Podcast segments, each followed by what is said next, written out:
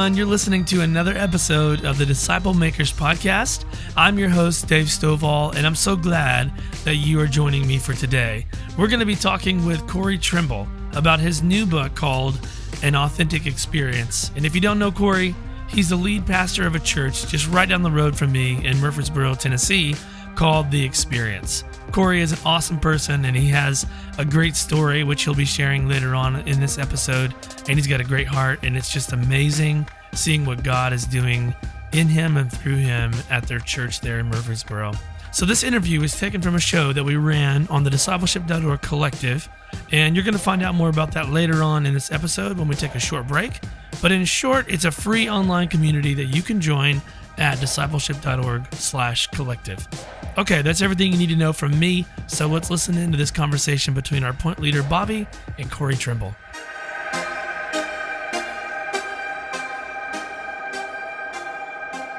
Hi, my name is Bobby Harrington. I'm so glad that you're with us.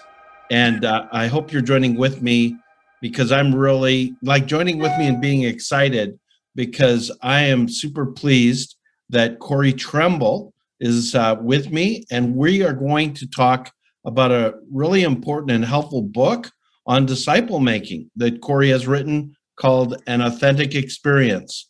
So, uh, Corey, uh, uh, would you like to bring welcome? And I'm going to ask a few questions about you, but first, bring welcome to us if you would.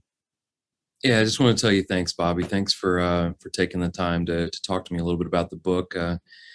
I appreciate everything that uh, discipleship.org has done and, and renew.org has uh, has done um, for the movement of discipleship. It's I'd say the most important topic right now, or should be the most important topic in Christianity. So, yeah, that's so true, uh, and that's true because uh, at the end of the day, uh, when you sum up everything that Jesus was about, He called us to be disciples and to make yeah. more disciples. So, well, Corey, uh, tell us a little bit as we begin. We're going to get into your book. And by the way, if you're watching this, there is a link to the book. Uh, if you're listening, uh, Authentic Experience, you can get it on Amazon.com. And so just go there. Corey Trimble is the author, and uh, hopefully you're going to be really encouraged uh, with the content of that book as we talk about it. But first, Corey, give everybody just a little bit of background about yourself, when you came to faith, uh, how it led to you starting this church.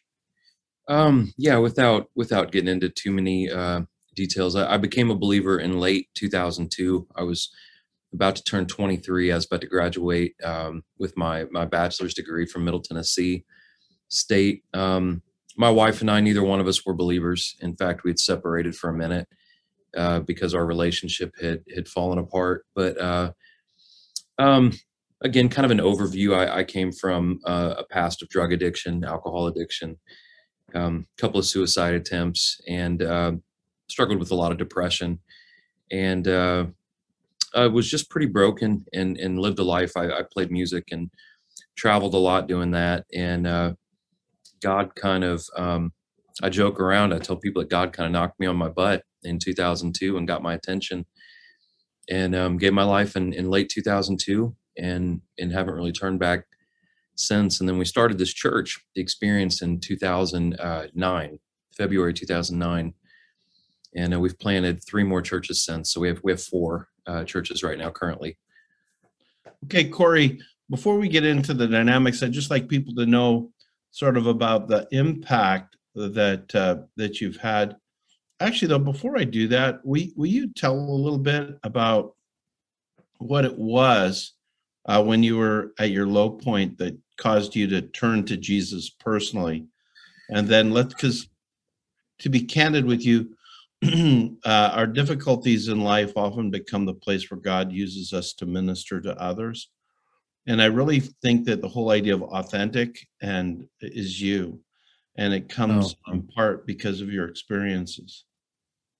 Well, I mean, I was that's well said. Um, my I, I, came to faith in August of 2002 because I had tried to take my life uh, for the third time. Um, I had just reached a really low point. Uh, my health was bad. Um, my she's my wife now. She had been with me for five years, and we had split up, and and I I just really didn't have any place. Uh, I didn't think I had any place to turn, and had just hit such a low low spot with depression and and worthlessness, and and it was really looking back on it, it was really uh, obviously the hand of God now that it was the third day of me uh, kind of in a drunken stupor in my house trying to trying to basically drink myself to death.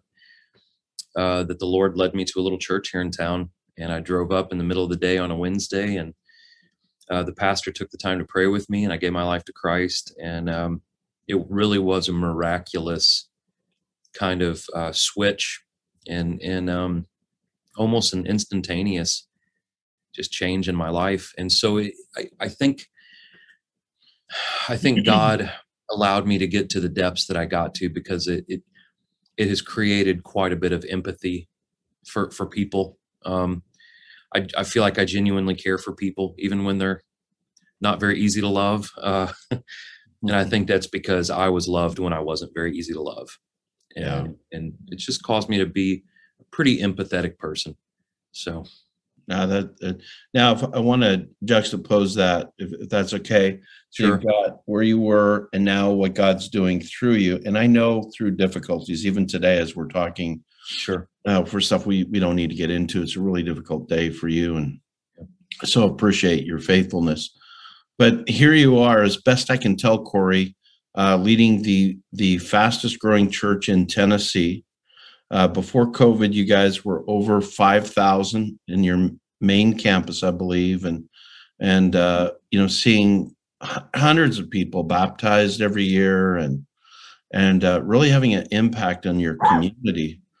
And so here we are talking about that, and uh, I just think it's it shows how God works uh, in our in the lives of even even when we don't feel like you know god's going to work in our life he can work in our lives and do great things that humility is actually where god does his greatest and best work. Well i i appreciate that. I'll, I'll turn that compliment kind of back on you a little bit. Uh, i believe a lot of pastors christians have the heart to make disciples. I just don't think a lot of people know the mechanics and the practicality of of going out and starting conversations and and kind of meeting people where they are without without compromising your integrity as a believer. And uh, so I, i'll turn the compliment back on you. I've i've always had a heart for making disciples but i think it wasn't until i kind of got to know you really well and, and david young really well and, and other people with a, a a similar kind of heart that you have to not only say make disciples, but let me give you the tools to make disciples. So I, I think in the last probably four years of our church, it has gone from uh, all heart to all heart, but now we also have the, the, the practical tools to effectively make disciples of Jesus, and that I think that's why our church has seen you know pretty pretty rapid and ridiculous growth in church planting as is it really gets to the core of i know what you're about bobby is it's just we we we need to learn how to make disciples better. Yeah. And um so i, I just i thank you. You're you're kind of the one that kicked that into you know kicked me in the butt when it came to being very pragmatic about disciple making so. Well you're, you're kind of we both thank god for that he uses people like you and me to to do his work. So let's talk a little bit uh, about why you wanted to write the book. I know, mm-hmm. you know, I've had just full disclosure, I had a hand in encouraging you, but I was encouraging a guy who's a man on a mission. And uh, that was you. I, I, I, didn't want to write a book. Uh, you, I think you more than encouraged me. I, I, I uh, you, yeah, you, but, but I appreciate it. You, you, I think you saw something that at the time I, I didn't see. So thank you. Well, I just think people need to hear the message mm-hmm. uh, that that you're um, trying to uh, articulate and indeed you're living out.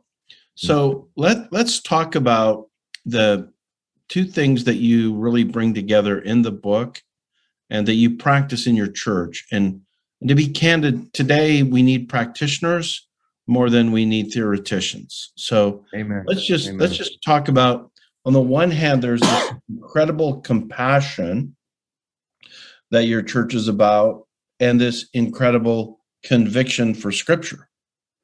And it's the compassion and the meeting people where they're at, coupled with this conviction about Scripture, that is super interesting. So mm. I don't know, uh, my statistics will be correct here, Corey. So help me with this. Again, just broadly as we begin, uh, your church gives approximately what 25% of its budget to the community. Tell us about that. Yeah, well, so we give 25% away of every dollar that comes in. Um, the standard up until 2020 was we, we gave 20%, and then we've upped that to 25. And then what should happen um, by the end of this year, this is going to sound audacious. Uh, by 2022, we should be hitting about 40% uh, of everything that comes in will go out. And so um, we should have about a quarter of a million dollars a month uh, freed up by the end of the year. wow. We'll to, yes, it's it's it's fantastic. Um, I, I've I said this last night. We had a, a next class, which is where new new people come in and we show them around. Um, I've never been able to outgive the Lord. The the more generous we are as a church, it's just just God keeps providing it. So um, that Malachi chapter three principle, um, it works, and so we keep testing him with it, and he keeps providing. So, so before let's stay there, if we can for a second. When you're giving the money to the community, what are you giving the money to the community to do? All kinds of things. Um, we have a, a full time guy that just works with that budget our, our 25% budget, which is a, a pretty substantial amount. He vets people. He he works with nonprofits. He works with churches that are out of the state, like in New England. We support four churches. He works with a lot of our foreign missions. We have a house in Uganda and we have a place in El Salvador. And so he's the one that kind of creates the process to vet uh, local ministries and nonprofits, national ones, and then international ones and so all three of those venues we just we vet people well we want to know their vision their mission uh, what they're going to do with it if they have integrity if they have accountability and if they do we're just we're, we're pretty open-handed uh, with that so yeah it'll go to things like um, working with domestic abuse uh, women or it can go to things like planting new churches in albany new york so very very wide spectrum Oh, that's good. Now, Corey, you guys also do something else that's really interesting. Is that if there's uh, in the community, uh, when I visited your church the last time, uh, there was a uh, like a woman's shelter or helping uh, uh, you know women in difficulty, and you'll just allow these nonprofits to make their case and encourage your people to help them. Talk to us about that. Sure, I think the one you're talking about. Um, there is a program that specifically helps homeless women with children.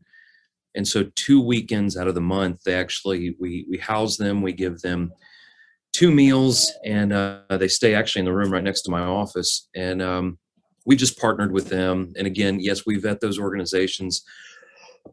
we try not just to give them finances. We try we set them up uh, different organizations in the back of our sanctuary for a month and we try to funnel people not just financially to them but who wants to help outside of uh, just giving money who wants to volunteer who wants to do things so we don't just want to throw money at a problem we also want to equip and train and we do a lot of leadership training for nonprofits because they have a lot of them have good hearts. Uh, they just don't know great methods and and and so we we try to help them with that as well. Okay good. Now at the same time that you're doing that uh, you are very committed to expository preaching. And in fact, um, you take a real strong stand that expository preaching is not just a good thing, but it's the way it should be done. And I know you, you don't mean that absolutistically, but talk to us about the expository preaching part. Yeah, it's uh last time you and I did this, I remember there was a lot of talk on the on the side box about about expository teaching. I, I do. I feel very strongly about it. It's um, we had, uh, especially when we first started to have really, really ridiculous growth a couple of years ago when when it was just growing. You know, we were growing fifteen hundred people a year for a while, and it was just really nuts. And um, we'd have churches from all over the country get a hold of us, and they said, "What are you doing? What are you doing?" and I just say, well, we give away a lot of money, and we teach the Bible verse by verse. That's that's our our, our secret. And uh, you could you could kind of feel how let down people would be. They Mm-hmm. wanted some kind of silver bullet, and that's not the silver bullet they wanted. Teach the word and love your neighbor. Um, so uh, it has been our our bread and butter, and it's not just on the weekends. Almost every demographic and group and, and pr- program in the church is kind of based around chapter by chapter, uh, verse by verse teaching. So, for instance, our children, if a if a family comes in with a two year old, from two to age eleven, that child will go through the entire sixty six books of the Bible three times, from two to eleven. Every three years, they will go through every every book of the Bible um, on their level, and then more concept. We're in the book of Romans right now, and um, to me, it puts the Bible in context. It it uh, it frames out what is going on. It's it's it's a lot more difficult to take things and twist them and turn them. And it takes my opinion out of it and kind of puts all the responsibility on God and His Word. And we have just found that that if the Bible taught from the Bible and taught clearly, it doesn't matter if you're an uneducated homeless person or a or, or a multimillionaire who has a PhD. It it, it always kind of hits exactly where it where it needs to hit. Boy, that's good. I love I love it. So, um, because of, I'm just going to give uh, an a sort of a an analysis, and then I want us to go from serving the community to expository preaching into your discipleship path or process. Okay. So, what what what God's done through you and what you've allowed Him to do um, out of your story and out of your own convictions is you've created a church community known in the larger city where you are as a compassionate place that cares about people. hmm So you got a good reputation. Uh, and then you bring them in, or they come in to hear you preach. And uh, before we talk about preaching, let's just talk about the building. Uh, tell us a little bit about your building because it, it's part of the story and it's part of the authenticity that you bring. Um, well, it's an old factory. Um, it's it's it was built in 1901. It was pretty dilapidated when we moved in. When we moved in, uh, it's about a hundred thousand square foot building, and the back ten thousand square foot is rented from us now because we own it. But uh, we have we have a brewery in the back, which is I don't know if there's any other churches I've ever met that that has a microbrewery uh, that rents from them in their building. But uh, that offers a different dynamic, and um, we have a lot of uh, very interesting people that that come through our shared hallway, and that's been it's been good. Uh, we've had a lot of traffic come in because they're coming to to go to a bar and and they they ask why in the heck is there a church right here, and uh, and they've come in, but it's a neat it's a neat building. It's old. It's uh, we have a ton of art. We have a full time artist on staff that just developed art and and uh, teaches art classes, and uh, so we have a lot of art. It's very visual, um, but it's not ornate. It's not opulent. It's it's um, it's just it, it's just a place to where even a non-believer would walk in and say, "Oh, this is kind of a neat environment," you know. Yeah. So, What what it what it communicates is again authenticity. Like I hope so. like like when you think of uh, connecting with the average person who lives in your city, uh, who's struggling, who uh, is looking for direction, by your ministries, by your setting, you're communicating, "Hey, we care about everyday average people." Like that that that that's what comes out. so we we've become in the last couple of years uh, because we have so much local art in our facility um, in rutherford county they do a thing called the art crawl and it's uh, where people go all around the city on a given night and and we don't participate in one part of it but they they will get wine or they will get beer and they will look at local art and and it's a, obviously a secular thing but for the last two years we have become a stop on the art crawl even though we don't have alcohol um, because we have such an abundance of local art. So we've even made headways with the art community in our in our town that we are a legitimate piece of the art community as a church which i think is important. Yeah, I do too.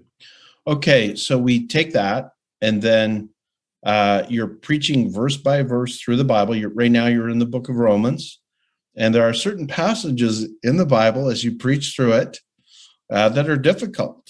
And uh, like we could just talk about Romans chapter one, Yeah. in terms of what it teaches about, well, gossip and greed, but also sexuality. Yes. And uh, talk to us about in your preaching the Word of God, how you handle those topics.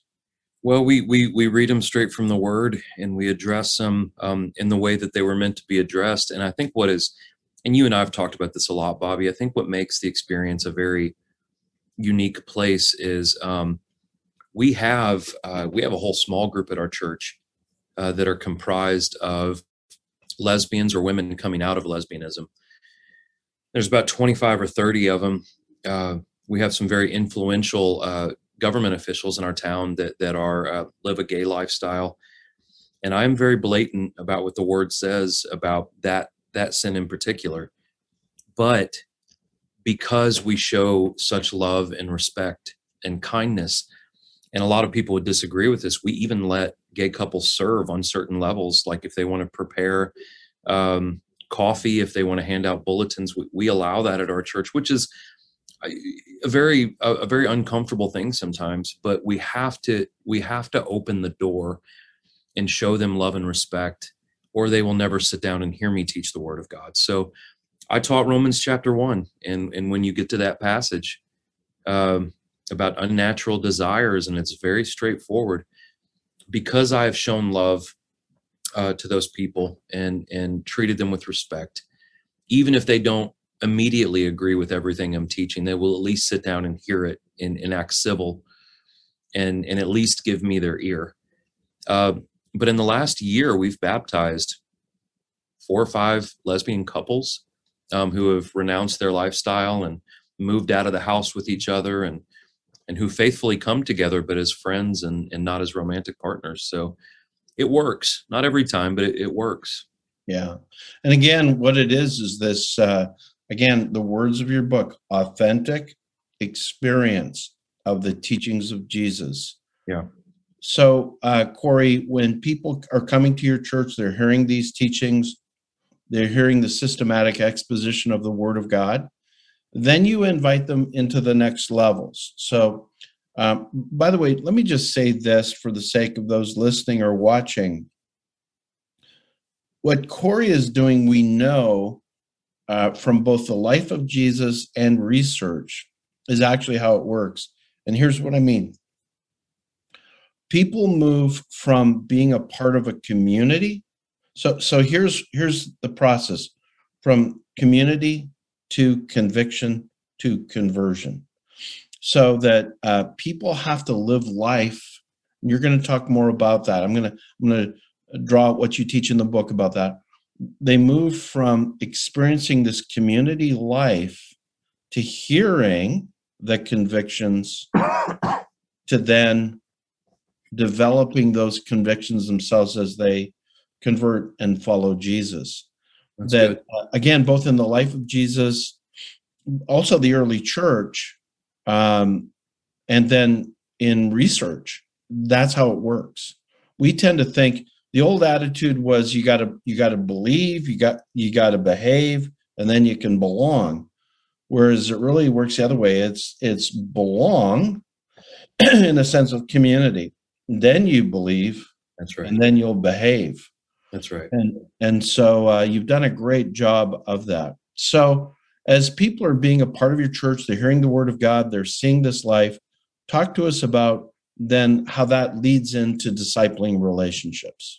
Well, we have a discipleship process. It's it's it's both extremely simple and extremely methodical, uh, and we stick to it. It's our it's our thing. It's everywhere. We teach it. We model it. Um, so so we have weekend services. That's step one um, weekend services at every weekend service we uh, we we we talk about our once a month next class which we had last night people just come in i tell them my testimony how we started the church. We we give them guided tours around the place.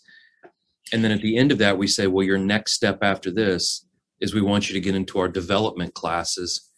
And so that is our following jesus course which is just kind of an overview of christianity authentic discipleship, which teaches them how to go out and make disciples. Um, so so we go from weekend services, next class, and then from next class we have kind of a a circle of development, small groups, serving. And so it's five things that we want them to do. Work weekend services, come to a next class, get involved in either our development classes or our small groups, and then eventually we want you to serve either in the church or out. And um, that's it. That's all we've been doing for 12 years. It's simple, it's understandable, it's repeatable. Any church can do it. They can adapt things the way that they need to, but any church can do it regardless Yeah. of size. Yeah. And um, it's it's it's just the the the big part is at the end of every step you have to make sure that you walk them to the next part of that discipleship process. So That's really good. And again, Corey talks about this in the book, and he's got it, uh, some diagrams in there, and it, it helps you to see it. It really is, like you said, it's actually simple. Uh, when I encourage people about disciple making, I, I just say you need to find a simple, effective, reproducible model. that's right. In fact, the more we we complicate it, uh, sometimes the the harder we make it.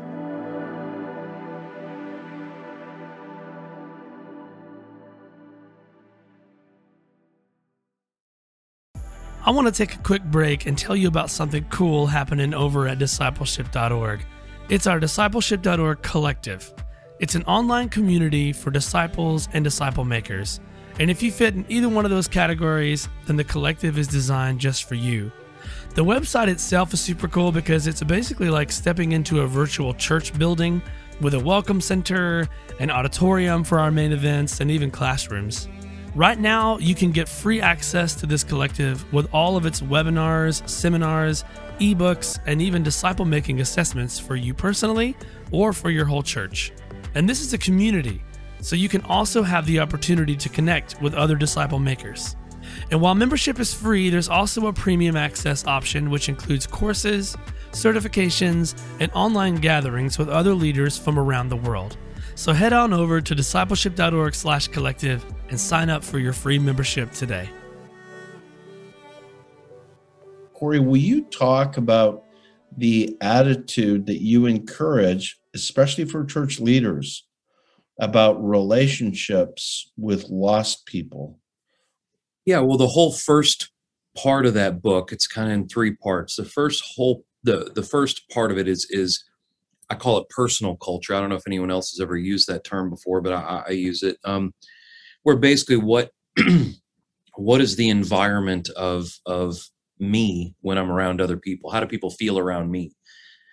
And so, um, you know, I have so many shortcomings, but I think a gift that God gave me is that I'm I'm genuinely comfortable talking to to anybody. I don't care who you are, what your background is, and I sometimes feel more comfortable, uh, maybe the more screwed up that people are, because I just remember when I was so lost, and uh, and I, I have a lot of compassion for them. But uh, the first whole whole third section of that that book um, is just practical ways on how to build relationships, how to talk to people, how to find very natural conversation starters instead of walking up and asking them if they've been sanctified by the blood of Christ, which is just going to sound bizarre.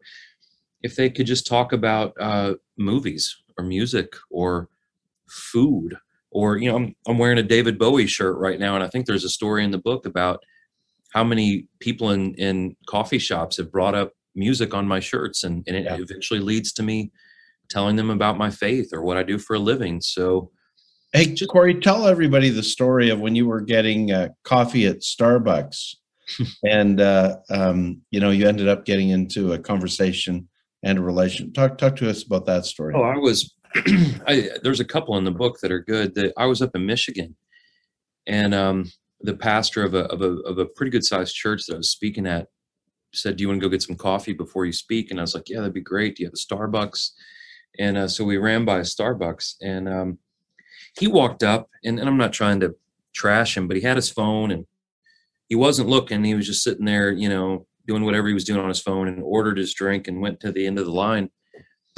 And when I walked up, I was in Auburn Hills, Michigan. Um, I walked up and the young lady, uh, I was wearing a, a Cure shirt, the band The Cure. And um, this young lady goes, you like the cure? I said well i've seen the cure live a couple of times. You like the cure? And we started talking and i said you know are you a student here? A big college called oakland in auburn hills. I said you go to oakland? Yeah. And we got to talk and she said she studied english and i said that's what i got my degree in. And we kept talking i still hadn't even ordered my drink yet. And um, we get to talk a little bit more. I finally order my drink and she says well what, what in the heck are you in auburn hills for? I said i'm speaking at this big church down the road. I don't know if you've ever heard of it and she said, You're a Christian. I said, Yeah, I'm actually a, a, a, pastor. You know, I said, You got anything going tonight? I don't. I get off in a couple hours. I said, Why don't you come hear me speak and come hang out with me and my wife? And she said, uh, I'll be there. I'll be there. I said, Cool. Hope to see you. So I went to the end of the line. And this pastor's face, when I got to the end of the line, you would have thought that I, I don't know, you would have thought that I had just tamed a wild animal or something. He was so shocked. And when I got introduced that night to speak, uh, this is a true story. He got up there in front of all these thousands of people and he said, Everyone, this is Corey. He talks to people in coffee shops and people were applauding. And I was sitting there and I was like, Man, did I just step into the twilight zone? I was like, What in the heck do you guys do? You guys want to talk to people? But but I think what's fascinating is um, a lot of believers don't. Yeah. Um, I think they're scared. I think that they're afraid. Um, I think that unfortunately, a lot of Christians think that they've kind of paid their dues and they don't have to do anything else. And and uh, every person we come in contact with, Bobby, is is heaven or hell. It is heaven or mm-hmm. hell. And I think we forget just how urgent um, that that our disciple making process should be. You said this to me. I think discipleship starts at hello. Yeah and that's where it starts. So yeah it, it also starts with that conviction that without jesus people are eternally lost. And i'm afraid that there's this there's this disappearing doctrine called the holiness of god. Oh amen. Lord. and uh and uh without that realization that it's eternity it's like mm-hmm. the stakes. Um corey tell the twin peaks story as well. Oh that's um I was rolling through another another coffee shop and there was a man this was about man about about 3 years ago this happened I think I was going through the drive-through after lunch and uh the guy that gave me my drink was wearing a, a black and white chevron button-up shirt and a chevron like the the pattern and um I looked at him and I said, "Man, that reminds me of Twin Peaks, the, the floor in Twin Peaks." And his eyes lit up and he said that is my favorite tv show. And we started talking about twin peaks. And um, long story short next time i came in we just we got to talking more. Uh, he is a gay man. He's married to another another man. And um, i fell in love with this guy. We became really really good friends. I remember when his father passed away he didn't want to talk about it with anyone but he wanted to talk to me. I remember holding him almost like a child and him crying because his dad had died and came from an abusive uh, uh, relationship. And you know he has not become a christian yet but every time he has a hiccup in life or when when my when my brother-in-law passed away recently he reached out to me and just said man i love you. Uh, i'm thinking about you. And i said I, I love you too man. Let's hang out soon. And and and i'll tell you bobby a lot of people are really uncomfortable. Um but when i talked to my my buddy that's married to another man i said bring your husband. Let's go see a movie. And that doesn't mean i condone his lifestyle. It means that i've got to somehow create a bridge. Yeah. Or he's never going to know christ. That, he's never going to so, know christ. that's so true. And it, so so i just want to say this to everybody who's joined us or who's listening. The idea here is to create a culture it's a culture of love and it's a culture of biblical convictions Yes, it's love and, without compromise, you know? Yes. But that's what it was in Jesus. Yes. I mean, I'm just thinking as you're telling the story about Luke 15, not that that you're perfect at it, and certainly I'm not, but that's what we aspire to. We want to be people and we want our church to be a place where, you know, sinners in Luke 15, uh, you know, prostitutes and sinners want to want to be with us Amen. And uh, I, I just think you've done a really good job there. Okay. It's tough, Bobby. It's it's hard. I'll tell you what, uh, real quick. Um, it's if any pastors listen to this, it is it is tough and it and it sometimes hurts. I mean, there was last weekend, two weekends ago, I'm sorry, being the kind of inviting church we are at our seven o'clock service, this this is no joke. You know, we laugh about it, but it's it's I guess it's not that funny. But uh, there was a, a a gay couple, and and during worship, guy took his shirt off and had tassels hanging off his you know chest, and we had to politely ask him to either put on a shirt or or exit, and he made a big scene, and and so there is a cost to being a, Yeah. an open environment uh, but I think I'm, you know, I think that's the risk we have to take. Yeah. You know, Corey, I met um, last week with the leadership of a church, and they'd been dabbling in progressive theology. There, the the Sorry to hear previous, the previous uh, pastor there kind of been leading them that way. Like, if you want to be relevant, this is what you got to do. And uh, you know, I'm just. Uh, we know statistically that that once you compromise, uh, that the churches eventually it may take a while, but eventually it's going to die. And- Every denomination that's done it, it is, it has been the case. And and yet, what people don't know how to do, and it, it's probably this thing we're talking about right now. It's relationships with people who don't know Jesus, and and in their lifestyles and all that have lost the way. We don't know how to have relationships and have how they can have relationships in our community, and yet upholding clear biblical standards and leading them through a process. Amen. So, so talk to me about the specifics. You lead them to the next step class, and after the next step class, you have uh, core teaching on biblical doctrines. You help them to understand baptism and and all these things, and then you lead them into discipling groups beyond that as well. Yeah, well, it kind of naturally happens. You know, there's after our next class, they can do any one of the three because they will all bleed into each other. Either serve, get in a small group, or go to our following Jesus class is, is our development class. Um, if they if they we would want them to go to following Jesus. If they go to that class, all those classes end with developing small groups, building new small groups. So we average about 150 people a cycle for those following Jesus classes. We do it three times a year. Um, and so, you know, we'll put we have 500 people through that a year.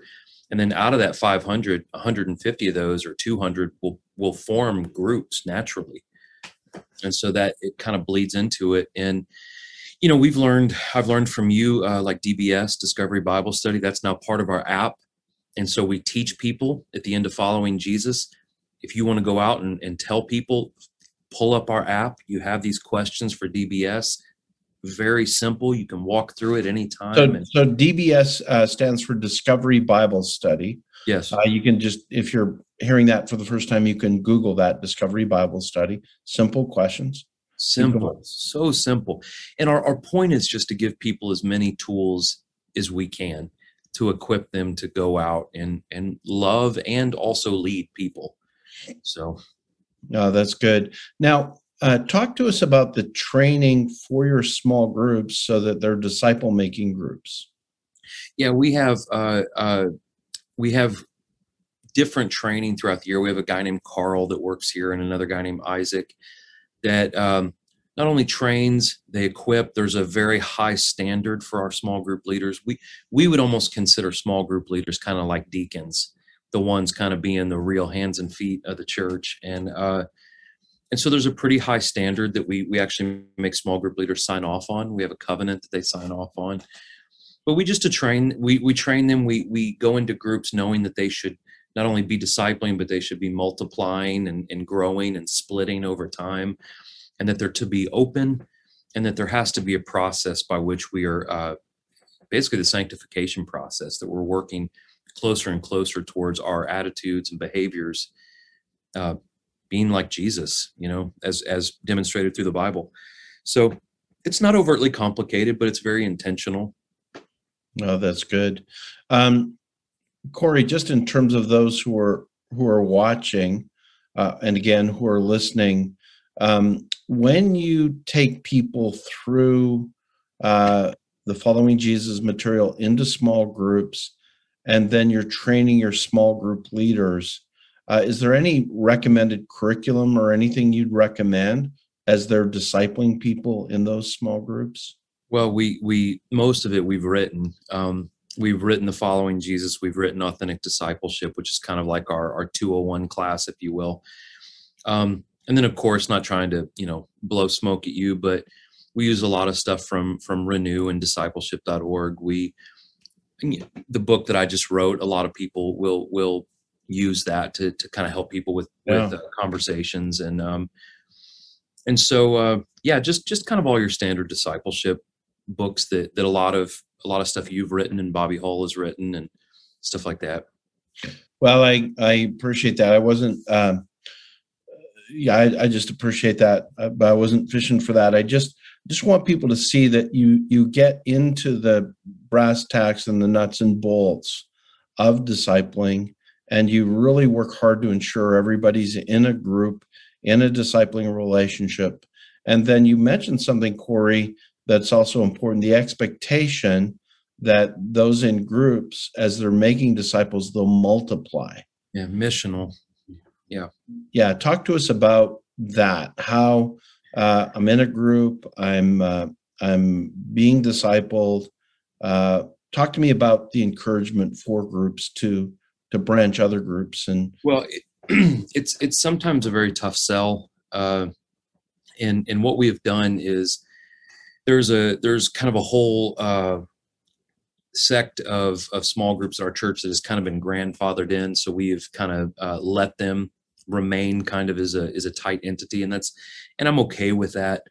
But from the last year or so moving forward, every group that has started, we we kind of already uh, plant the seed in them that we hope that this group grows to 15 20 and then splits and then always have kind of someone that you're discipling up to be a facilitator and leader um, in the hopes because uh, the, the mantra or, or, or the thing we keep hammering into our church in every level is uh, there has to be a sense of urgency it's not about us and our comforts it's about the advancement of the kingdom of god in a culture where quite honestly most churches are dying or dead yeah, and um, and we don't do it for the experienced community's namesake. We do it for the the namesake of Christ.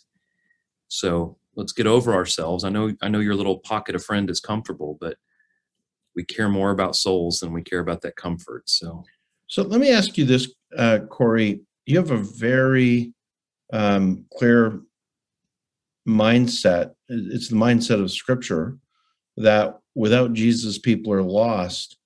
How much uh, of your conviction about that and the fact that it's integral to your church comes from just being in Scripture?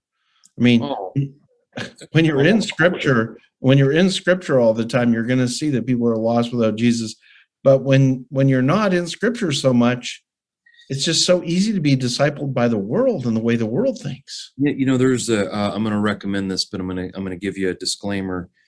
There's a documentary I watched recently on Amazon uh, called Generation Wealth, and it is extremely graphic. And and so, I'd, I'd recommend people be careful if they choose to watch that. It's very very, very graphic. But there was a secular photographer in Los Angeles that has been following all kinds of different famous people from billionaire businessmen to to famous porn stars.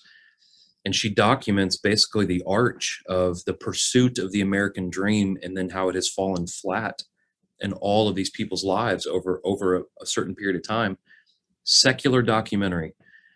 And it was funny i watched that and then i got up and taught the second half of romans chapter 8 this weekend where paul says the ways of the world have always been futile.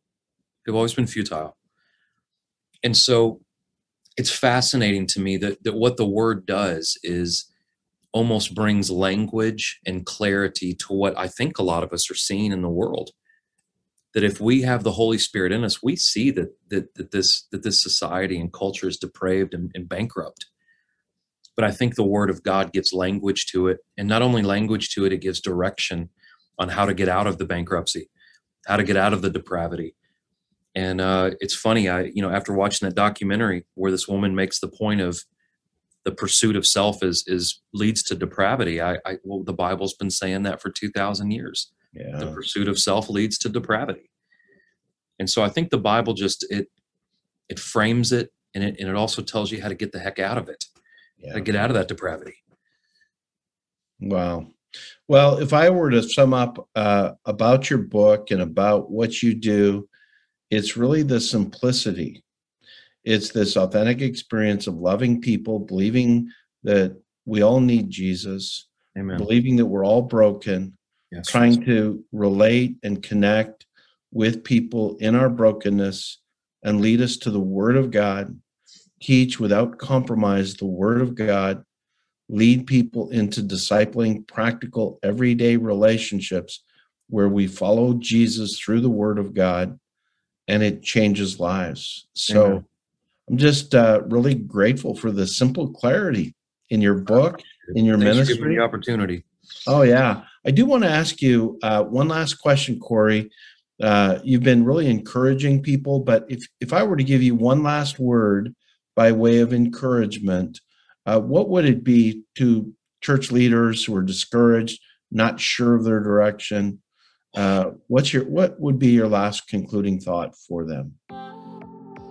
it'll be overtly simple and and elemental. Um, I think I think right now probably more. I'm 41 and I haven't been in ministry for for an extremely long time. Um, I think more than ever, the leaders of the Christian movement, especially in the United States, uh, we have to be on our knees, not only praying for God's wisdom and guidance, but praying that God puts a almost debilitating love for the world around us, uh, a love for the people in us that that our hearts are continually broken by the depravity that we see. We we have the church in the United States right now, and the leaders of the church in the United States. We have got to reach a place of of prayer, fasting, teaching the Word of God, and just absolutely loving those that are so far away from Him. Um, you said it, the simplicity of of the message and and and example of Christ, I think is has kind of been lost a little bit. We've got to get back to that. That's what we need.